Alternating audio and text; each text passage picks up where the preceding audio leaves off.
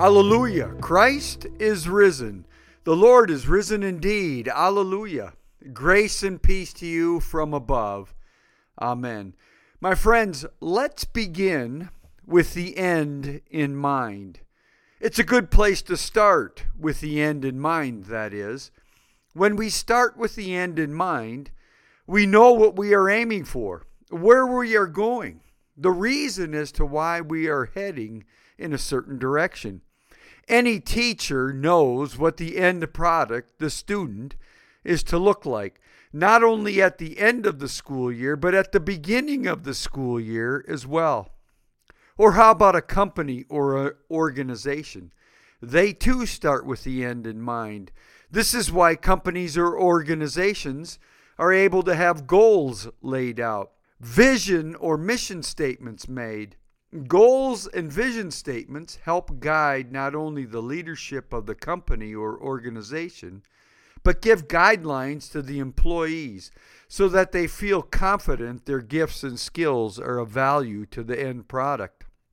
Or finally, think of a novelist. A novelist has the end of the story in mind way before they begin up pen and put it to paper. Can you imagine someone like a mystery novelist not knowing who done it before the story was written? No. By starting with the end in mind, teachers teach to a goal. Leaders of organizations lead to a mission. Novelists write to a conclusion. So it is with God. When God created, God began with the end in mind. That end was simply to dwell in his creation the creation of the good things of the earth, with his creation, the very good human beings of Adam and Eve, and to have the love between the Father and the Son be the, be the uniting force behind the entire entire production. Alas, sad to say, a snake came into the garden, into the creation, and the next thing you know, the humans decide to go in a different direction, causing much chaos instead of living within that community. And so God set about at a rescue mission to save his good creation, the earth, the humans, and the love shared between all. In the process of that rescue mission, God decided humans would be the main actors. From Abraham, Isaac, and Jacob to Joseph and his 12 brothers to Moses, the kings, and the prophets, and then eventually God became one of us. And the fully God, fully man, Jesus, completed the rescue mission, rescuing us from sin and death. Jesus' own death and resurrection then not only saved us from sin and death, but opened the doors up once again between Creator and creation, so that the love between them may once again flow. Jesus' death and resurrection also led to the en- enabling of that love to flow once again from human to human.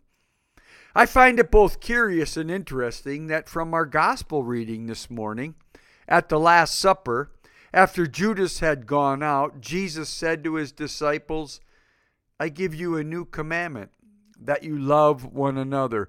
Just as I have loved you, you also should love one another.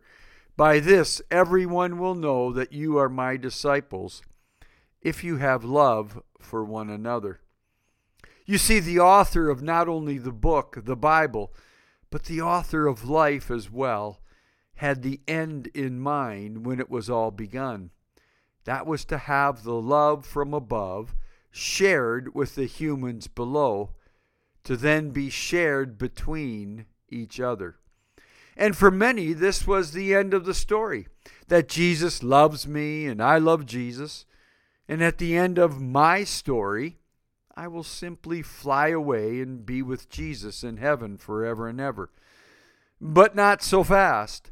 There was still some rescuing to be done, and Jesus left that mission up to the humans by telling us to bring the message of God's love to all the world, making disciples.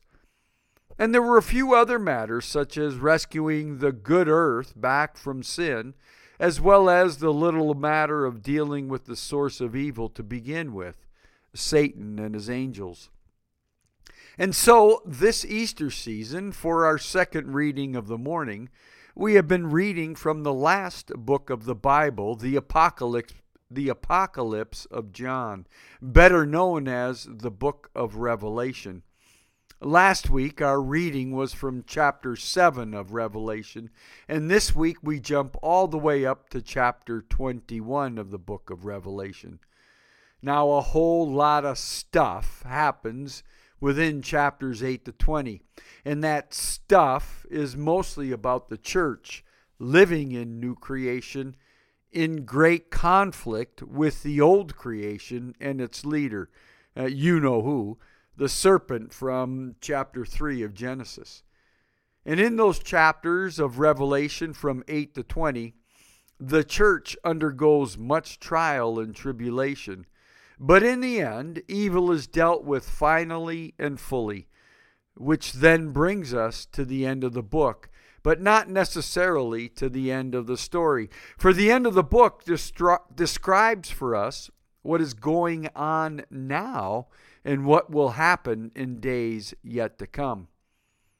What is yet to come is described for us in today's second reading from Revelation chapter 1. And I read, I saw a new heaven and a new earth, for the first heaven and the first earth had passed away, and the sea was no more.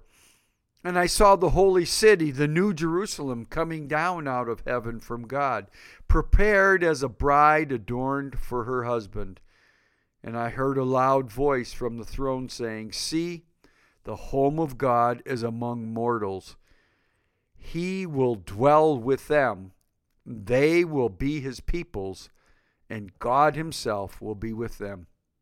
Now, the first thing I want us to notice in this reading are the words, the sea was no more. I love the sea. I love what is in the sea. Are you telling me that in the new heaven and the new earth there is to be no water, no lakes, no rivers, no streams, no sea? Rest assured, fellow seafarers, these words are not a forecast describing the aquatics of the new heaven and the new earth. In the Bible, the sea or the waters are symbols or signs of the presence of chaos. Think of the first few sentences of Genesis. It reads In the beginning, when God created the heavens and the earth, the earth was a formless void, and darkness covered the face of the deep, while a wind from God swept over the face of the waters. Have you ever been in a boat on rough seas? That is what is being described here. The Hebrew words for deep and waters alert us to the fact that out of the chaotic darkness of the waters, God spoke and God created. Think also of the waters which faced the Israelites upon their departure from slavery in Egypt they were forced to travel through the chaos of the Red Sea. Think then also of the Israelites' crossing of the Jordan River to enter into the Promised Land.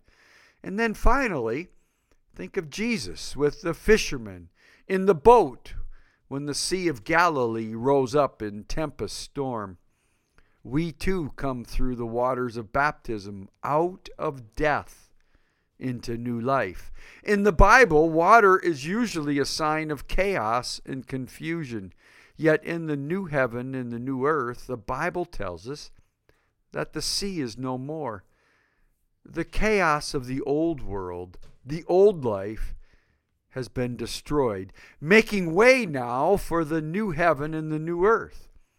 If you're wondering what happened to that chaos, chapters 8 to 20 of Revelation tell us how God dealt with that evil. However, another sermon for another day. The second thing I want us to notice are the words See, the home of God is among mortals. He will dwell with them, and they will be his peoples, and God himself will be with them. From the beginning of Genesis, it has been said, uh, it has been God's desire to dwell with his people. It's what the seventh day of cre- creation is all about. We all know that after six days of creation, after six days of God creating this beautiful world, this beautiful garden, and in the center of the garden, the image of God standing in the form of the human beings. After six days, the author of the book tells us that God rested with his people. Now, what that doesn't mean is that God took a nap or watched a football game or sat around and ate chips and salsa. No, it means that God dwelt with his people. It was why God created, to share the love between the Father and the Son through the Holy Spirit with creation. And so, in the new heaven and new earth of Revelation, with the removal of the sea, God is now able to rest, or in the words of Revelation, dwell with his peoples, and God himself will be with them. A third thing I'd like us to notice is is that this dwelling of God is going to happen in the holy city, the New Jerusalem. Now, some of you listening to me today will say, I don't like cities. Cities are way too congested, too much of a dirty place. It's fresh air for me. I prefer open spaces, room between houses. Now, again, think of the image of the city like the image of No More Sea. It's not a forecasting of a city plan, but it is more to tell us that we will be dwelling with God amongst the community of all the believers. Think of the Tower of Babel, how the humans had intended to build a city by themselves up to heaven. In this case, God brings the city from heaven down to the earth for his peoples to live together in unity, in community with each other. And so, without chaos, within community, God's desire is to dwell with his peoples. And what kind of an atmosphere will be found in this new heaven and new earth? Well, let's look at the fourth thing of importance in these few words. The holy city, the new city of Jerusalem, coming down out of heaven from God, is prepared as a bride adorned for her husband. The final chapters of the final book of the Bible have us at a wedding feast. What it is saying is that God loves us like a bride and her groom. Again, think of the first wedding in the Bible. It was a great wedding because Eve didn't have to say yes to the dress. No, God had Adam not only name all of the animals, but God had Adam look for a suitable mate to walk through creation with. None was to be found amongst the created beasts. So God created Eve from the rib of the man. Thus, two halves creating one whole. And they looked at each other naked, yet felt no shame. Think of Jesus at the wedding feast in Cana, where he performed his first sign new wine, and more wine than ten wedding parties could drink. And now, here in the final chapters of the final book, we see the new heaven, the new earth without chaos, with God dwelling in the midst of his people, loving his people like a groom for his bride. It is a wedding feast. And finally, I'd like us to see this that God Himself will wipe away every tear from their eyes. Death will be no more. Mourning and crying and pain will be no more. For the first things have passed away. My friends, God, our God, will dwell with us, hold us, love us. God, our God, will wipe away every tear from our eyes. God knows you. God knows of your pains. God knows of death. Yet in the end, God, our God, makes all things new and will wipe away every tear from our eye. Now, here's the really good news We don't have to wait for the future for this reality. Jesus' death and resurrection from the grave not only saved us from our sin and conquered death, but Jesus' resurrection inaugurated this new creation, this new reality of heaven and earth. You see, Jesus, the fully God, fully man, now resurrected in bodily form and Savior of the world, this Jesus desires the kingdom of God to be a present reality for us here on this earth. Jesus brings us a new life new creation. The old things are gone, the new has come. For those who allow Jesus to dwell in their midst, Jesus says, Peace be still to the chaotic waters of life. And Jesus says, Fill up the empty stone jars at the wedding feast of our lives. Jesus says, Follow me, and I will make you fishers of people. That is God's plan. These are God's purposes. And so, as we begin today with the end in mind, let us now live our lives with the Spirit of the living God dwelling within us. Let us live our lives in peace in the midst of the chaos of this world. Let us no longer live our lives eating the old bread with leaven, the leaven of malice and evil but with the unleavened bread of sincerity and truth.